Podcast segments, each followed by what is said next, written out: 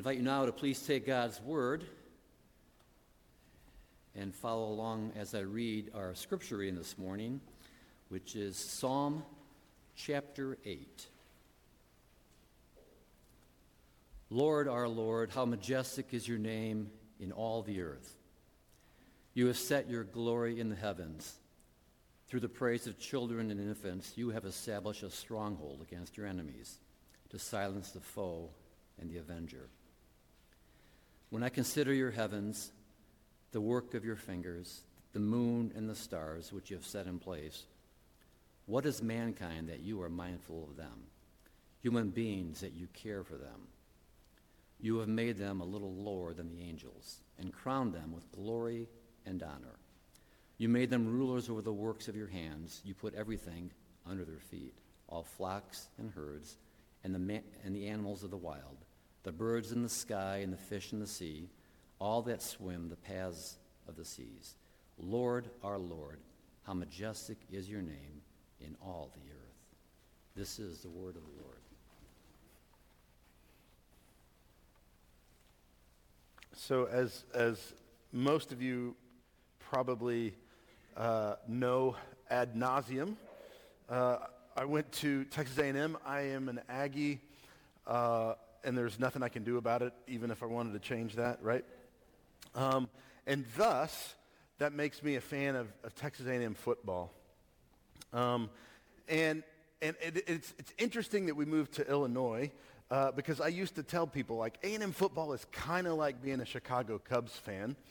Um, it's painful. It is absolutely the most torturous thing. Uh, no one would choose this. What, I just, anyway. So, uh, we have three self-proclaimed national championships. Um, this is obviously back before, anyway, our last one was 1939, and nobody's counting, but it's been a while.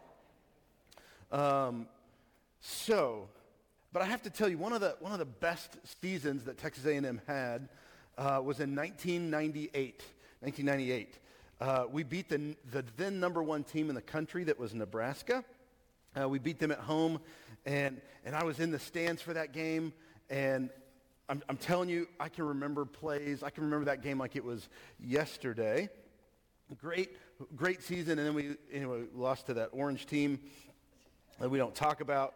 And then, so the season was kind of ruined. But uh, we, we still had won the Big 12 South. We were, we were in the Big 12 at that point. And so there was the Big 12 championship game. And so we were kind of not playing great going into that game. And we were playing the, the now new number one team in the country, which was Kansas State. And if you really like college football, you probably remember that 98 Kansas State team with Michael Bishop. And they were, they were unstoppable. Um, and, and so everyone knew that we were going to get killed, like just knew we were going to get creamed. But my roommates were like, hey, we should go to the game. Uh, we should go to the, the Big 12 championship game. Uh, it was in St. Louis. And St. Louis is about a 13 hour drive from College Station. Um, and uh, it was going to be one of those typical college road trips, right, where everybody had like $8 that we were going to spend on Taco Bell, right? If you did the dollar menu, like we could get there and back on $8 of food. If everybody chips in, you know, 10 bucks of gas, whatever, uh, we, could, we could pull this off. We would sleep in the car. You know, we had the whole plan figured out, right? There's like five guys. Well, so anyway, I wasn't the most like responsible student, I'll just admit. And remembered that I had a really huge paper due on Monday. And so it was like, okay, we got to leave like you know, Friday morning at 3 a.m. to get there in time and yada, yada, yada, all the stuff. And so I'm like, guys, I'm out. I can't go. And I mean, just, but I kind of was thinking we're just going to get crushed and it doesn't really matter. But I really was bummed that I didn't get to go on this trip. So I was out and like five other guys ended up going in, you know, one car. And so game starts. I'm watching on TV from home, just kind of bummed out. My roommates are there. This is before texting and all that stuff. So I don't know. They're not like sending me pictures, which would be terrible, but, but I know they're there, and, and uh, the game starts kind of how I thought it was going to go. Our starting quarterback gets injured on like the second play of the game. And so then our, our uh, backup quarterback comes in. He gets injured, um, and we literally have our punter at quarterback. Like punter is taking the snaps. I mean, it was just, we're going to get beat 70 to nothing. I mean, it was just that bad. And we get down pretty early, but finally the backup quarterback comes in and he's kind of hobbling around the whole game, but he's, he's able to, our defense keeps us in the, in the game. And um, I could talk way too long about this. I got to go faster. And so anyway, long story short, our, our defense forces a fumble with a minute and a half left in the game and we're down eight. We're down eight points our offense had been terrible the whole game, but it's like, okay, Lord, please, we can get there. And we happened to score a touchdown. I mean, this kind of miraculous thing. Now we're down by two with like, I mean, there's like 15 seconds left in the game. So it's either, you know, do or die. And we get the two-point conversion. Incredible play. We're tied. I'm losing my mind, right? We go into overtime and still thinking we're going to lose, but I'm excited that at least we're in the game. And uh, we trade field goals the first overtime. We're in the second overtime. They have to go first, and they kick a field goal. And they have, do you remember Martin Gramatica? They called him Automatica. Do you guys remember that guy? Some of you guys remember. Yeah, that's, that was their kicker. We had a terrible kicker. Theirs was great. So we were like, okay, we're in trouble, but we, we, take, we take negative yardage, right? And uh, twice, first down, second down, negative yardage. We are now out of our field goal kicker's range. It is third and 17 and from like the 30 something, guy can't kick it that far. We're about to lose. I'm screaming my head off. Play the video. Slot to the left. No, no tight end. Shea Holder is exposed here on this right side. Put a man in motion. Now they snap it. Going to throw here to Parker at the 20, at the 15, at the 10, at the 5. He is almost. He got a touchdown! He got a touchdown! He got a touchdown! He got a touchdown! He got it in. He got it in. He got it in. Oh, doctor. Oh, my goodness. This, this they are mobbing him. It is bedlam here. Sirr Parker took it's the 32-yard pass. The Aggies have won the Big 12 championship in overtime against KSU. Right? Right? You guys are Aggie fans already. I'm already, it's already, my plan is working. You guys will be cheering for us real soon. I can feel it. Like, that gets me fired up. Even today, I get fired up. And, and even if you don't like football, that's, a, that's pretty exciting stuff right there, right? So now, today, for the rest of my life, I will remember that play. I'll remember that guy screaming. Um, I will also never forget that I wasn't there um, what my friends never cease to remind me of. Remember that game you didn't come to? We, you should have been there. Um, but I like to think I was with my friends in spirit. We were such good friends. They went, we were in spirit, right? I, I like to think that I experienced that game with them. And sometimes we say things like, you know, I'm, I live that moment vicariously through, you know, through them or whatever. You know, so when, even when I'm sad to this day, sometimes I'll just get on YouTube and play that clip just for a pickup. Just, I'm having a bad day. Ah, I can't have a bad day anymore. I'm feeling good. And I think about my friends who actually were in the end zone. They, like it happened right in front of them, that play did. Uh, and, and, I, and I just smile a little bit because I lived through their joyous experience too. Is, is it possible to live through someone else's life?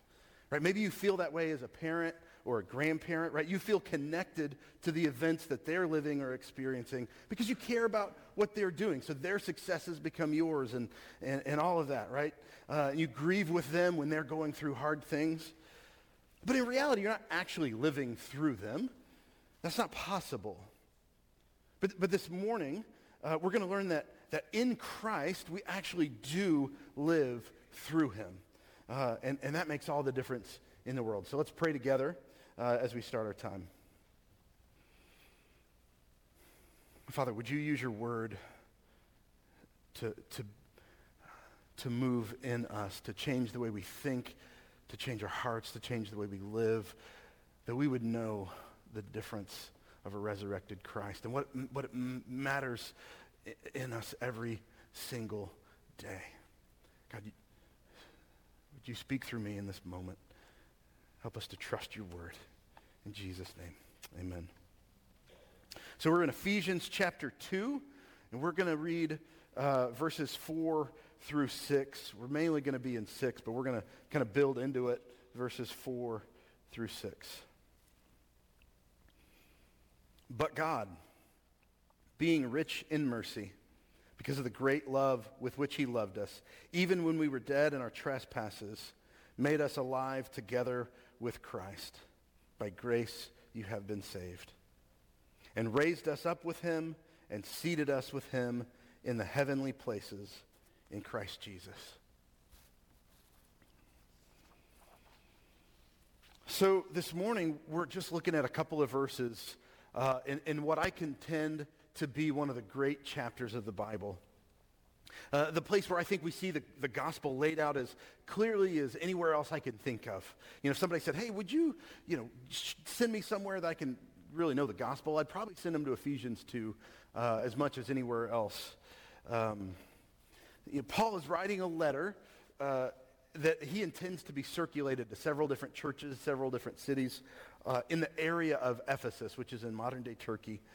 Um, and so this is just a quick reminder that this area of the world during Paul's time was filled with different uh, religions. Ephesus, uh, as a town, was famous for its worship of the goddess Artemis. Uh, we, we, talked about one of the seven wonders of the world was there, uh, the, the temple to Artemis.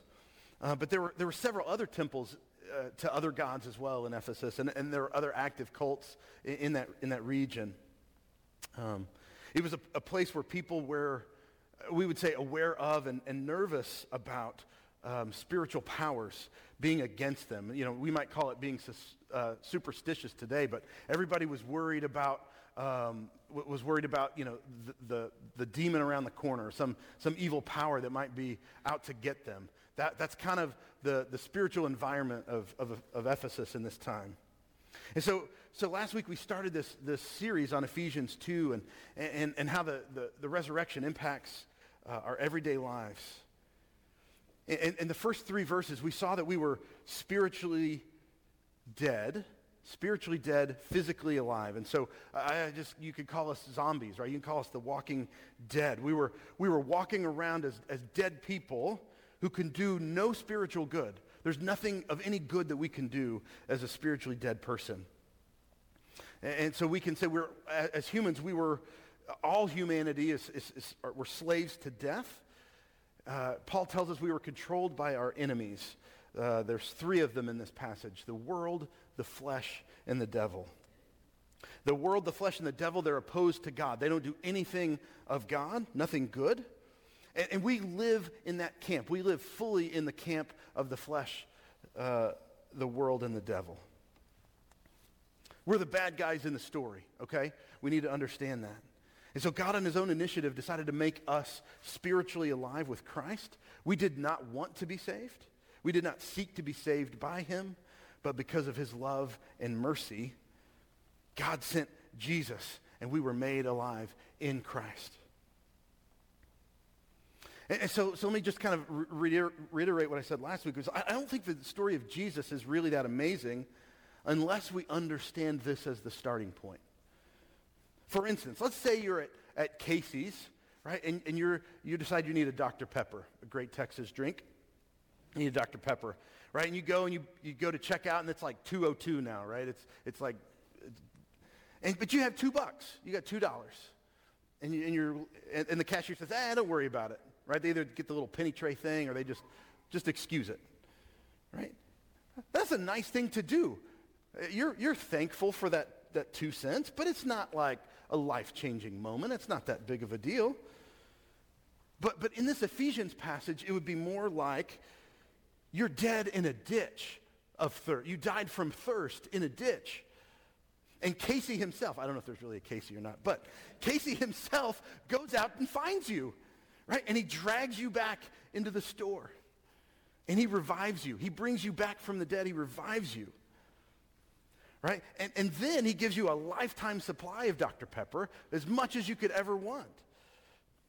And then, as we'll find out kind of this week and especially next week, not only that, Casey's going to make you a co-owner of the store. Like you are now a part of the Casey's franchise. You're not just receiving a Dr. Pepper. He, he's made you a part of the team. You're in as far part of the ownership. And so, I, you know, I would just argue that too often we take for granted what has been done for us. We, we didn't just get two pennies to go on our way. We had nothing. We were absolutely dead. And so I think if, if we didn't take all of this for granted, what God has done for us, I think our lives would look more like lives of worship and, and, and praise and, and acknowledging what God has done, and that we would just overflow with that all the time. And so this morning, as I just kind of hinted at, we're going we're gonna learn that God has done even more than make us alive, which is hard to imagine, but he did more than just make us alive. And we, we, we um, we celebrate that for Easter, but there's so much more. And, and that's kind of what we've been talking about, right? This, this good news of the gospel is, is this amazing reality of the resurrection is that it gets even better, right? It's kind of like the, you know, telemercial commercial or whatever. It, it, wait, there's more, right? There, there's still more to hear about the good news. I want you to hear verse 5 again.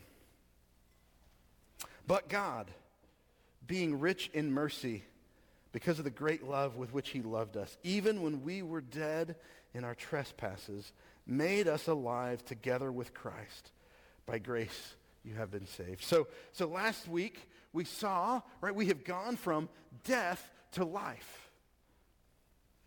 And, and, and I kind of said we could call this change, right? There is, there is a God who can change dead things to living things. He can bring dead things to life. And if God can do that in our lives, what can't he do? What can't he do in our lives if he can bring something that's dead to life? But God, God, uh, Paul's going to tell us even more as we move into verse 6. So he, it says, he made us alive together with Christ. By grace you have been saved. And raised us up with him and seated us with him in the heavenly places in Christ Jesus. So I, I, I told you last week that there's this verb that Paul just kind of makes up. He just puts a bunch of words together and, and creates his own verb here. This made us alive with. Um, and, and it's amazing. And it's so cool because Paul's going to actually do it two more times in verse 6. He's going to make up verbs and those verbs we translate as raised us up with and seated us up with. So both of those are verbs that don't occur anywhere else except when Paul is talking. And then after that, then they kind of get popular in the Greek world and we start to see it. But um, this week, I'm, I really want to focus on the raised us up with verb. Next week, we're going to really look at the seated us with uh, part. Because there's a concept here that really, you know, I, I say is taking things to a whole nother level. Because, you know, as if it were not enough that, that, that Jesus, uh, God made us alive in, in Jesus, the suggestion that Paul is making here is that as Jesus rose and ascended to heaven, that statement is already true of us as well. We have already been raised up. We have already been raised up. We have been raised up with Christ. But here's the problem. We're still here. And so that has led a whole lot of people to ask this question over history. What, what does this mean, Paul? We haven't been physically raised up yet, so what could you possibly be meaning here? And, and last week I said we're, we're talking about spiritual realities. Remember, last week we were physically alive but spiritually dead, and so God is going to make us spiritually alive. We, we learned last week, we are as alive spiritually as we will ever be. Already. That's already happened because of Jesus and the resurrection. And so that means we don't have to wait until we die to know salvation. Salvation has already occurred if you are in Christ. Already happened. And so here on, in this place, you and I are living a physical life on this, on this earth. And so we have not yet been physically raised with Jesus. But according to Paul, we are already spiritually raised. So again, recognize the, the verbing, he, verbiage he's using. He's making it clear that this has already happened. Spiritually, we've already been raised up and resurrected. The, for the believer, the, you know, salvation and resurrection have already taken place in a spiritual way. And so we can say, as we talked about the world, the flesh, and the devil, you know, we had a spiritual problem. We were spiritually dead. We saw all that awful stuff last week. So the, our solution is spiritual. Spiritual solution. And, and, and so we went from spiritual death to spiritual life. And this week we're going to go from spiritual hopelessness to spiritual hope. To, to spiritual freedom and spiritual power. So to help you understand what all this means, I'm going to start by telling you what it doesn't mean. There, there are Christians who, who, because of passages like this one, believe in something uh, that many call triumphalism. And the idea is this, right? Because of all that Christ has done, all our problems are gone. They're all gone. All of them. We will not experience the hardships or trials or tribulations or persecutions that other people on this, on this planet do. We're immune to those things. You know, Christians will not have financial worries ever again. We won't get sick. People won't ever mistreat us. Right? You'll even get a better parking spot because of this reality on this planet. They, they would say we, we now have so much authority and power that we can defeat anything in our way, right? We've, be, we've become spiritual super, superpowers, super beings. But, but Paul is not saying any of that in terms of our physical reality. Christians will have just as many problems as, as anybody else, and I would argue more than, than others. We live on a cursed earth, and this will be our reality until Christ returns. But spiritually, we have already triumphed, and that is huge. That's a big deal. So there will still be problems. You're still going to get sick. You're still going to have afflictions all of that still can be true and us be spiritually alive and spiritually resurrected and ascended with Jesus already. This is, this is huge. 1 Peter 1 3 says, Blessed be the God and Father of our Lord Jesus Christ, who according to his abundant mercy has caused us to be born again to a living hope through the resurrection of Jesus Christ from the dead. A living hope. I like that. I like that idea. I like that phrase, a living hope. And why? Peter says it's because of the resurrection we have a living hope. Colossians 1:27 says this, Christ in you, the hope of glory. Because we have Christ in us, there is hope of glory. So because the spiritual reality has already occurred, it impacts everything uh, that we go through in our, our physical reality. A living hope is just a great way to say it. And so let me just give you a couple of points about this living hope um, as we go through this. Living hope means death is not the end. Death is not the end. There was a, a popular philosopher in ancient uh, uh, Greece. His name was Epicurus.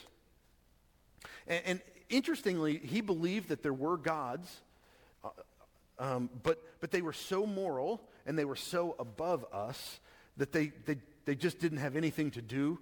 Um, there was a separation that couldn't ever be, be breached. It was just forever separation. And so they didn't care about humans. And, and when we died, it was all over. This is, this is Epicurus. And, and so this makes life pointless. And his famous quote was this I won't give it to you in Latin. I'll just give it to you in English. He says, I, wa- I was not, and then I was, I am not, I do not care. I was not, I was, I am not, I do not care. His point is that life is finite. And there is no hope in life because there's nothing else because there's nothing else. When life is over, you are just done. And, and so this, this statement by Epicurus is, is world famous. And in fact, it can be found on tombstones all over the world and through thousands of years. I don't know why you'd put that on your tombstone, but they do. Because there's no point, right? Because there's no hope. It's done. So let everybody know it was over. That's a statement made by people who have no hope, right? I'm, I'm not anymore and I don't care about it.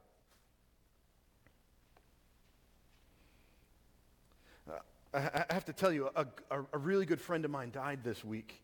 Um, and, and he was a sinner that was saved by grace.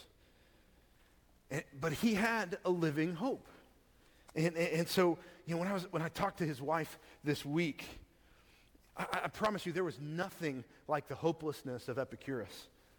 Right, we, we talked of eternal life and, and we, uh, we talked about a very real resurrection and, and, and, and the truth, as I gave you this, the Moody quote not too long ago, that he is more alive today than he's ever been.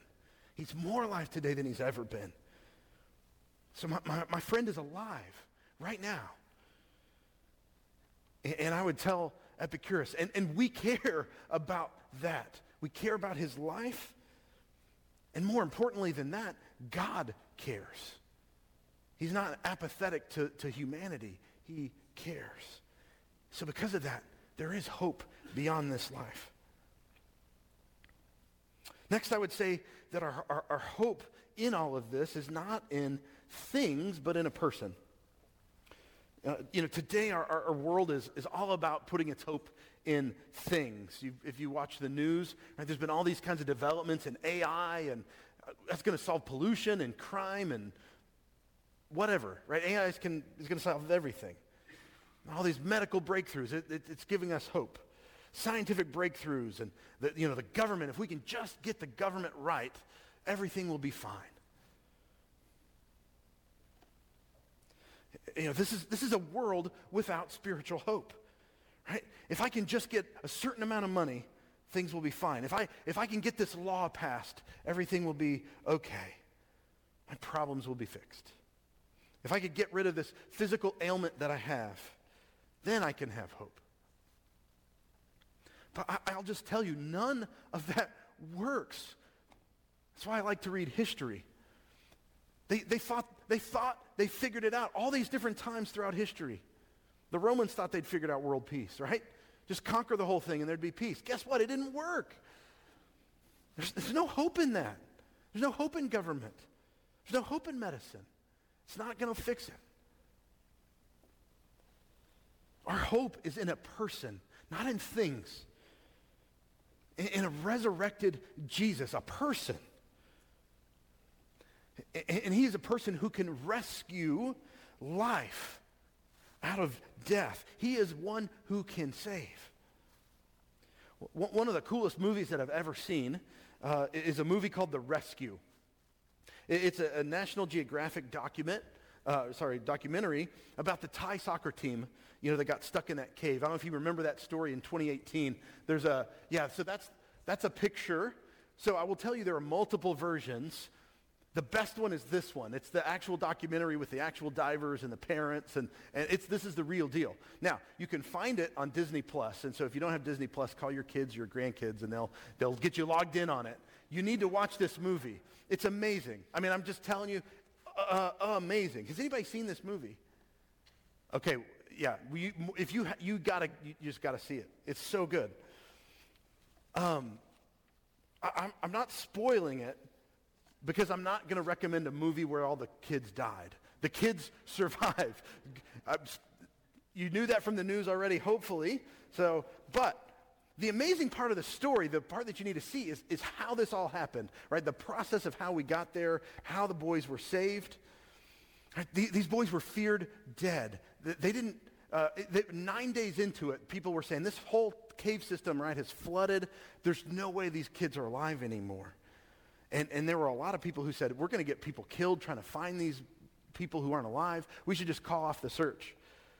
But, right, kind of the, but they were alive. And, and it took rescuers, they didn't find them until the 10th day in a cave. And I, I just want to show you a picture. This was from the camcorder or whatever that the diver finally finds them. And, and there's 12 boys and a coach. There's 13 of all. They're alive. And they f- somehow found high ground and they're alive. And guess what they were doing? Nothing. They're waiting. There's nowhere to go. There's nothing to do. They're waiting. They've been waiting 10 days without food. They are just in terrible situation. But can I just tell you, if you watch the doc- documentary, Epicurus was wrong. These guys mattered, and they mattered a whole lot, right? The whole country comes together, and they cheer because the guy comes out of the cave and says, look, they're alive, right? And then the rest of the film is figuring out how the heck you're going to get them out of there because it was just the most incredible rescue of all time. But they mattered. But again, they're simply stuck and they're waiting and they're waiting for a person. They tried all these, are these tools going to work? Nope, it's got to be somebody. Somebody's got to go get them. And these boys couldn't swim and they couldn't dive for themselves. They were absolutely helpless. And so the rescuers had to do all of the work. And I'm not going to spoil all of that for you because I know you're going to watch it. But at the end of the movie, right, there, there, there's actual video of these helpless boys being pulled out of the water by these divers. And, and, and, to me, I see it when I see this incredible thing. All I can think of is Ephesians 2, this, this being raised up, but with Christ. They couldn't do it by themselves. They weren't crawling and scrambling on their own. They are being raised up, just like us in Ephesians 2. Our, our helplessness, our hopelessness, we were pulled out in hope by somebody else. And so finally, let me just say this. A living hope means that nothing is wasted. And see, most scholars, uh, when they talk about this passage, they say it's, it's really tightly connected to Romans chapter 8, in, in that we are raised with Christ and, and, and, and shares about the same hope. All right, Romans 8 is all about a living hope, not being bound by the flesh anymore, but being free in the Holy Spirit. Verse 10 says this, but if Christ is in you, Although the body is dead because of sin, the spirit is alive because of righteousness. If the spirit of him who raised Jesus from the dead dwells in you, he who raised Christ Jesus from the dead will also give life to your mortal bodies through his spirit who dwells in you. This is incredible stuff. We are living because of the spirit, because of the resurrection. And Paul's going to go on to say, like we just talked about, you're going to suffer in this life. It's really bad, really, really bad, in fact, in Romans 8. And it, but he's going to say that these, these temporary things fade in light of the truth of the gospel. And, and he says at one point, and you're familiar in verse 28, and we know that for those who love God, all things work together for good, for those who are called according to his purpose. For those he, whom he foreknew, he also predestined to be conformed to the image of his son, in order that he might be the firstborn among many brothers. And those whom he predestined, he also called. And those whom he called, he also justified. And those whom he justified, he also glorified. All of this is acts that have happened already. And so he finishes that whole part, right? And then you know the rest in verse 31. What then shall we say to these things? If God is for us, who can be against us? Nothing is wasted because it's all working out to good for the God who's already fixed the ending, who already has accomplished the ending. So if, if we have been resurrected spiritually, and that's what Paul says in Ephesians 2, then everything in our lives is working under that ultimate truth, and we are guaranteed already that we will be physically resurrected too. Not all things are good. Please hear that. We have enemies in this world, right? The flesh, the world, and the devil. But because God loves us, he saved us, and he made us alive in Christ. And he's working all things out in this life to your good and to his glory. Nothing is wasted in our lives.